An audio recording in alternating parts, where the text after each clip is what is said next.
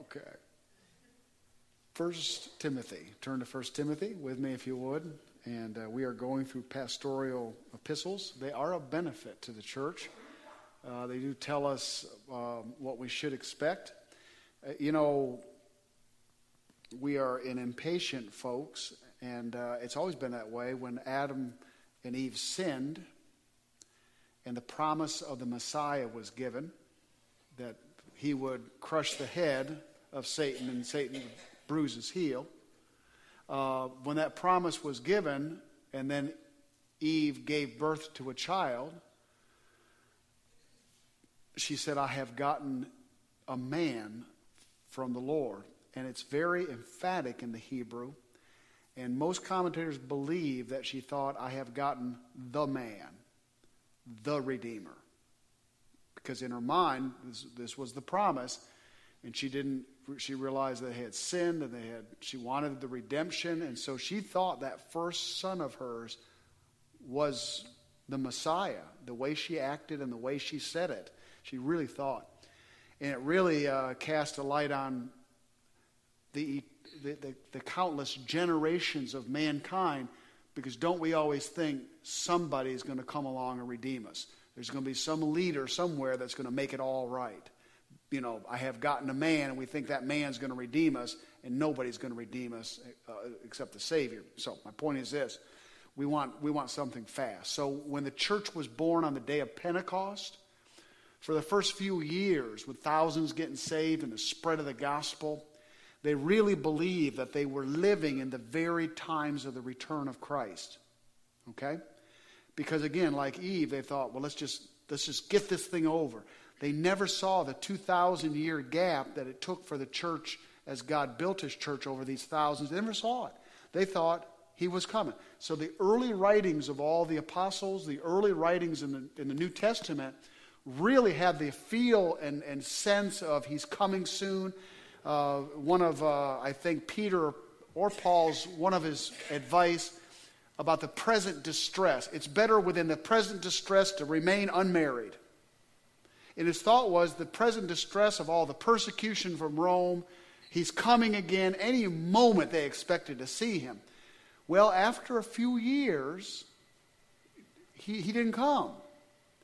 And the church had to settle down and, and, and realize okay, we may be here for a while. This thing may not wrap up in our, our lifetime.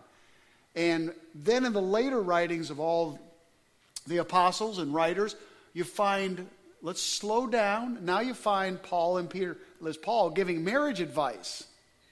He didn't give them it in, in Galatians because that was an early letter, you see. But now we're settled down. Now we're going to be here for a while. So you have First and Second Timothy and Titus pastoral letters to say this: the church is going to be here. So let's learn how to behave in the church. Let's learn, learn what the church should look like. Let's establish leaders in the church let's give it a sense of structure. Now, I'm an anti structure guy. I got to be pushed towards structure. I'm more of a freelance kind of let this body breathe and grow. And the problem with that is when you don't have a lot of structure, sometimes things fall through the cracks, and there's fallacy in that. I think there's fallacy in too much structure, running the church like a business, I share that, and I'm going to get to 1 Peter. I want to tell you the, the, the benefit of a letters like this because it tells us what the church ought to look like. But I'm finishing up probably one of the easiest classes in college I've ever taken. There's no tests. There's not. I mean, there's discussion boards. There's hardly anything. There's a 15-page paper at the end of the course about church leadership, and it is it is like pulling teeth to get me to fill up 15 pages of structure because I'm an anti-structure guy. And so I'm doing it. I'm doing it. And so I'm, I'm suggesting he wants dates and times. You're going to start this program in September. You're going to put this person in charge. So a lot of your names are showing up in the paper. You don't actually have to do anything. I just need your name in there. And just so if you ever see the report, Jim, you're over the. Anyway, that's. So I said all that to say this uh, Paul and Timothy. Paul in 1st and 2nd is giving us some structure for the church because the church does need a sense of structure. Even an animal has a skeleton and bone system. So you just you need some kind of structure. You just have to. There's just, you know, you just okay, first Peter. Beat that thing to death. First Peter. Just want to make sure you're with me tonight. Thank you. First Timothy. First Timothy. No, it's First Timothy. I know where we're at. I'm absent. Don't test me now. Verse chapter three of First Timothy. Yes, I have enough structure to know where we're at tonight. Okay.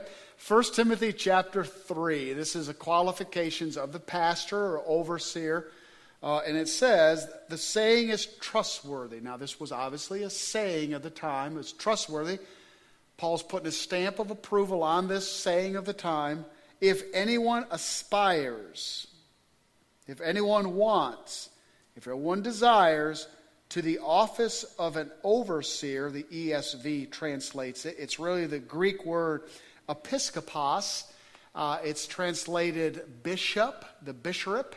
Uh, it is. It can be translated pastor, overseer, uh, episkopos, bishop. It's all the same thing. Okay.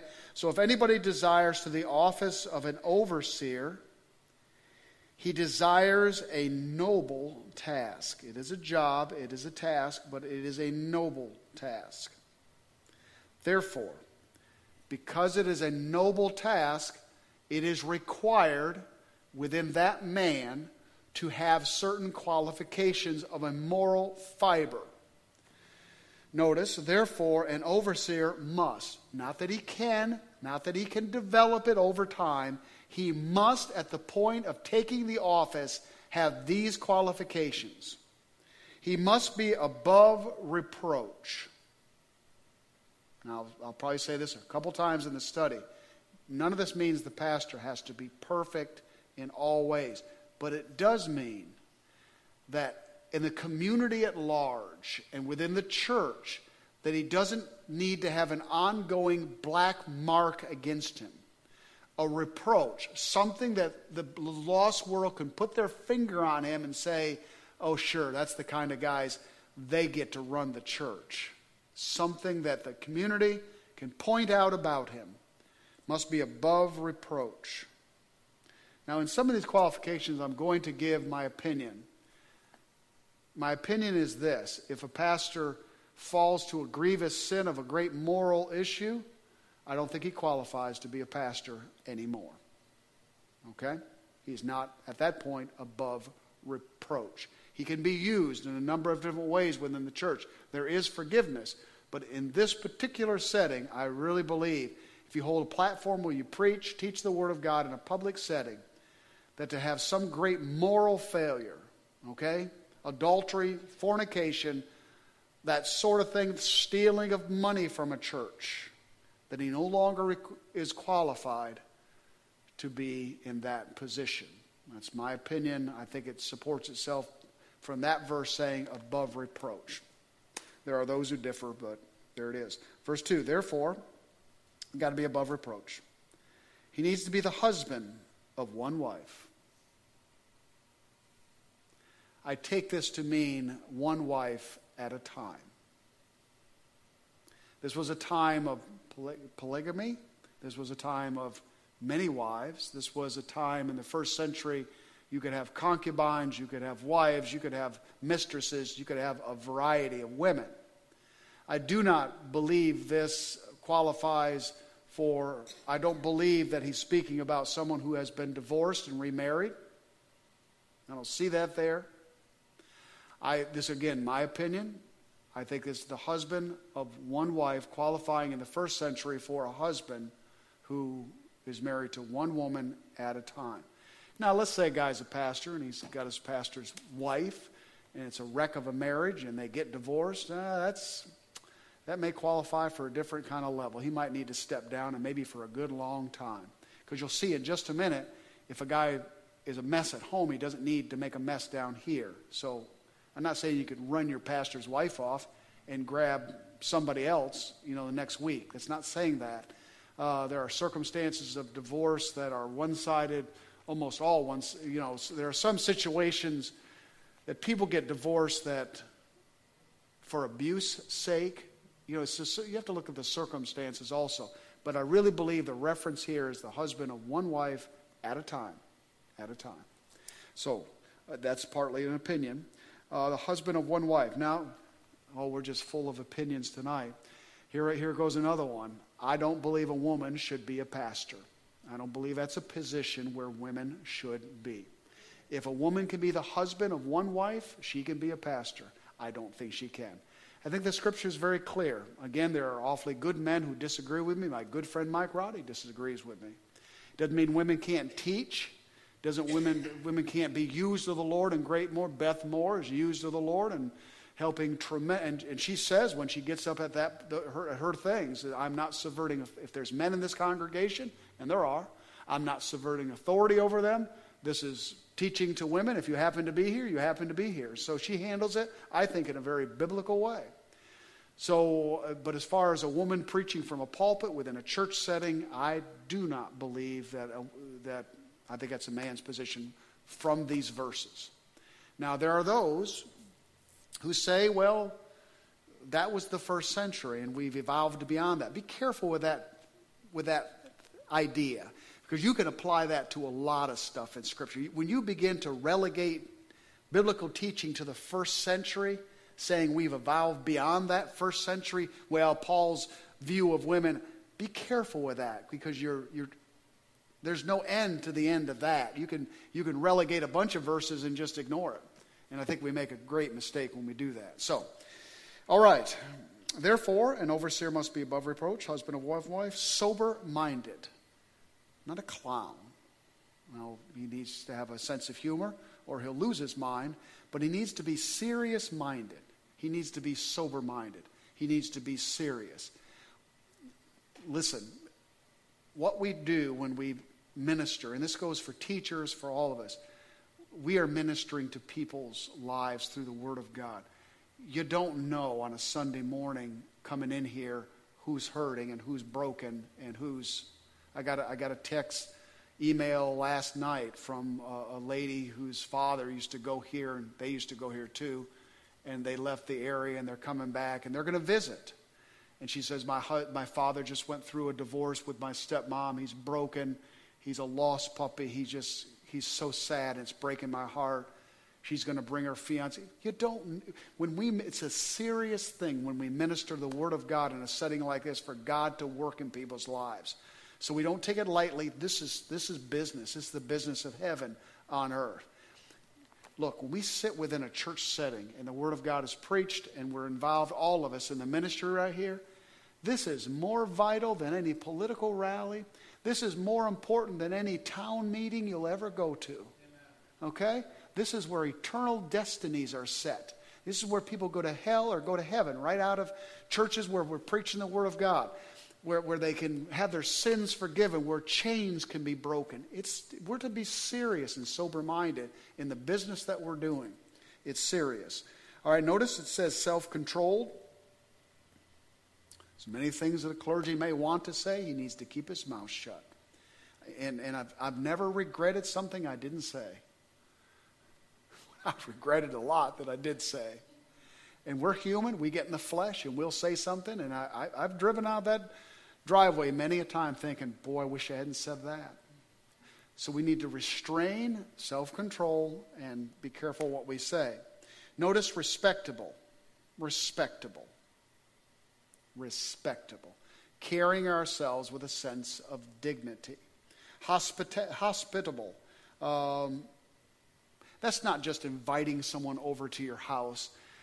Really, I think it, which is always appropriate, which is always nice, I think it's more when someone sits down with clergy or anybody in an overseer position that they feel accepted, loved, listened to, like the guy really is not looking over your shoulder for somebody else to talk to.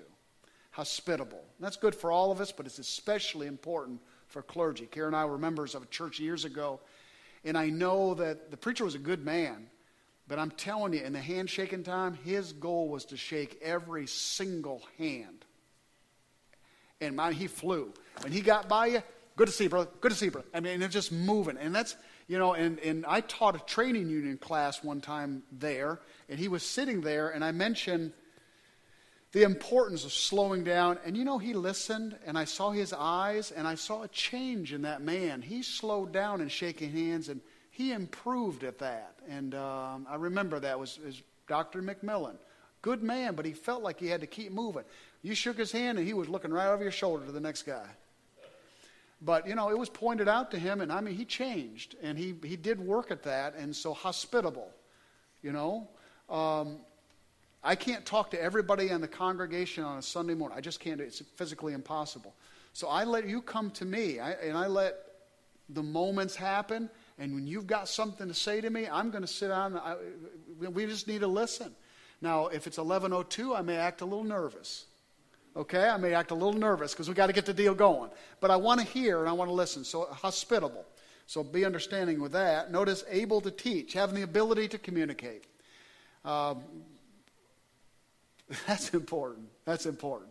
You know, we don't have to jump hoops up here, but we got to keep people's attention.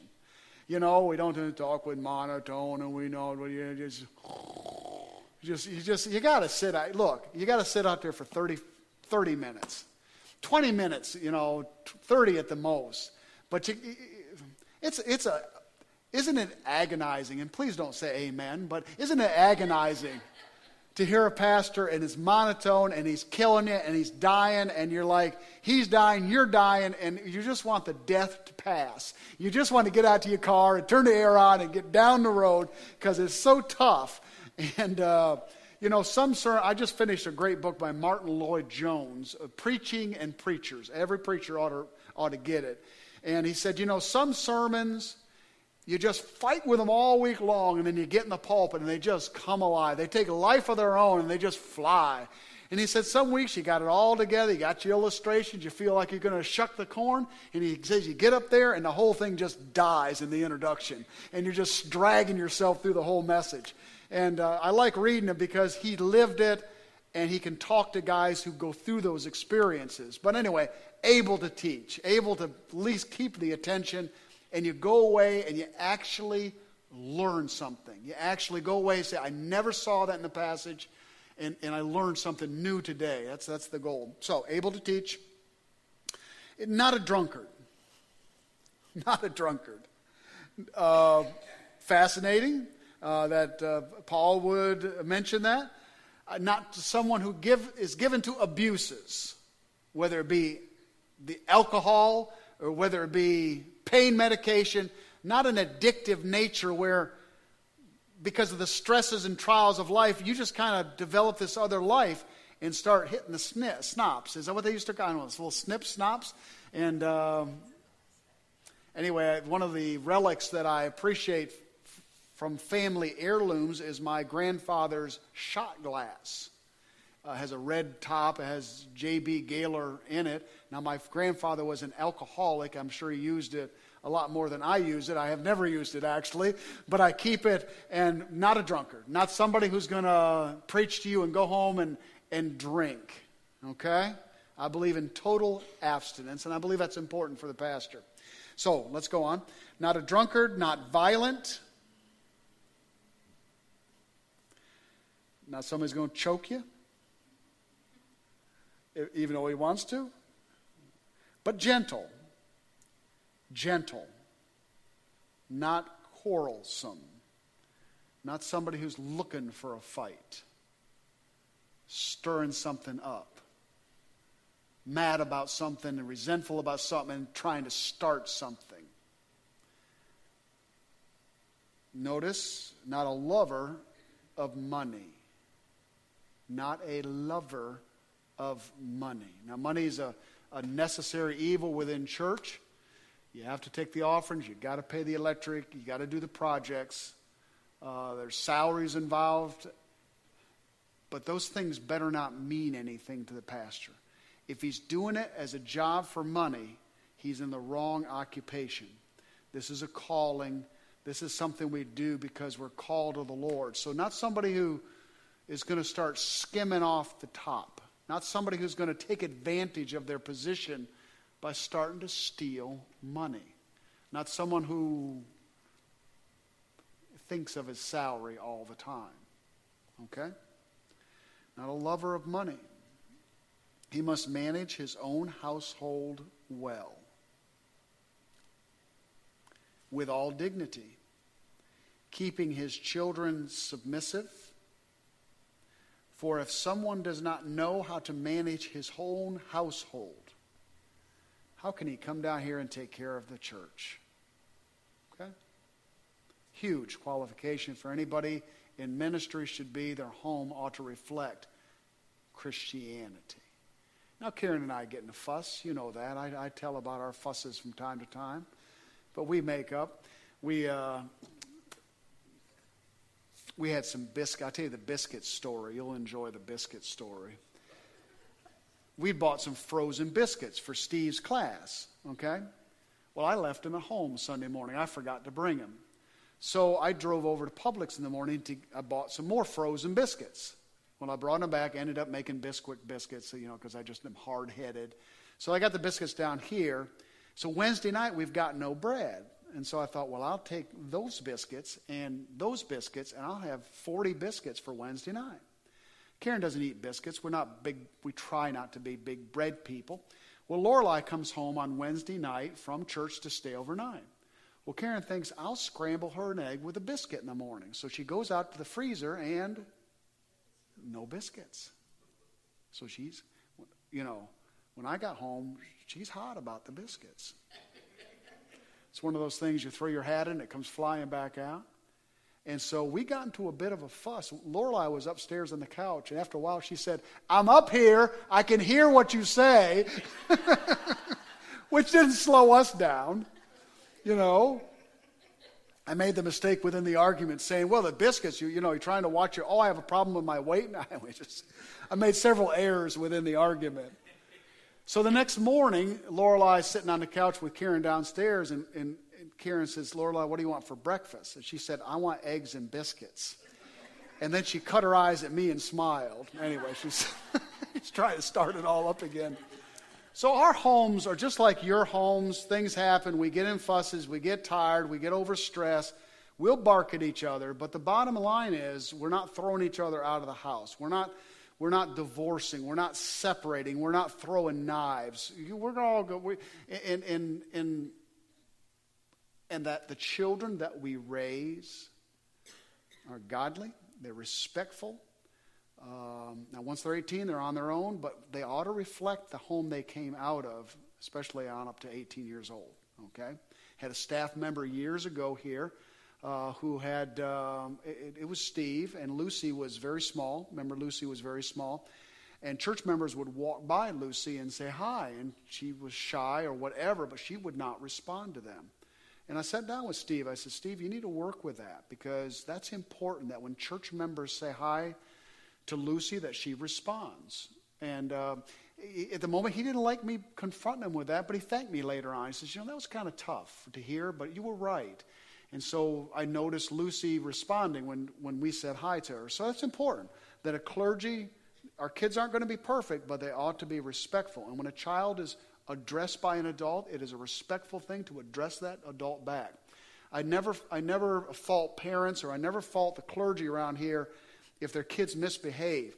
It's when the parents don't do anything about it when they misbehave. That's, that's I'm watching for that because kids are gonna, you know, they just are. They're, they're little self self-absorbed little creatures. And so anyway, you just got to stay on them. So let's go on. Not a drunkard, not violent, gentle, not quarrelsome, he must manage his own house. Verse 6 He must not be a recent convert, somebody who's just saved. Okay? You have this with athletes and big superstars who get saved. And we think, oh, the Lord could really use them. And before you know it, they're in a pulpit. What is that? They've entered a brand new kingdom. They don't know anything about it, but we think, though, they got a face, they got a face everybody knows. They got this dynamic spirit where they're able, they're very charismatic in the way they speak. Has nothing to do with qualifying there. He said, don't let a brand new Christian take over responsibilities in that way. Why? Because this is what's going to happen. That they, they may become puffed up with conceit. They may fall into the condemnation of the devil. They may think they're something. They may think they've arrived. They may think they're important. When a man becomes in any kind of way a clergy or any kind of overseer, that is not an important position in terms of him being important. Never. It's a position of task and labor to share Christ and to get out of his way. So it is not a, is not a look at me, I'm important, I'm the boss kind of position. Now, in the world, it is. In the world, there's power positions out there where you can boss people around. That's not clergy. Never should be that. There's no sense of I'm more important than anyone else within the church. The spirit can't be there. And so a person needs to know the Lord a long time to allow the flesh to find its place on the cross where there's no sense of me involved in this. You ought to be able to come up to any clergy at the end of a sermon and absolutely criticize him to death about the sorry mess he just made of that message. And that clergy ought to be able to look at you and say, Well, praise the Lord. I hope you got something out of it. And they, they should have no flesh at all. Now, that's a tall task, is it not? But he should not worry about what you think of him. The most effective preachers are not sitting up here thinking, What are they thinking of me? What do they think about my hair? Do they like my pants I wore today? How do they like that illustration? He shouldn't care a bit about what they think of him at all. He should become transparent so that the Word of God flows through. All he cares about is you're getting the message from the Scripture, you see? So there's no ego involved. There's no, what do you think of me involved. There's no self importance involved. He must cast himself completely away from the process, allowing Christ to speak through him. Okay? Just the way it, is. So, verse 7 Moreover, he must be well thought of by outsiders so that he may not fall into disgrace and into the snare of the devil. Deacons likewise must be dignified, not double tongued, not saying two things to two different people or two different occasions, not addicted to much wine. And by the way, I'm, thankful for the deacons we have in this church. There are all these qualifications, or we would not have asked them to be deacons, and we would not, you have not, would have not voted them, them in. Notice they must hold the mystery of the faith, so it's not just a servant's position, it is a spiritual position, not greedy for dishonest gain. They must hold the mystery of the faith with a clear conscience. They must primarily be spiritual men who love Christ, because when we gather together to serve together, that spirit must reflect itself in our meetings, where we allow the Holy Spirit to guide us in the meetings.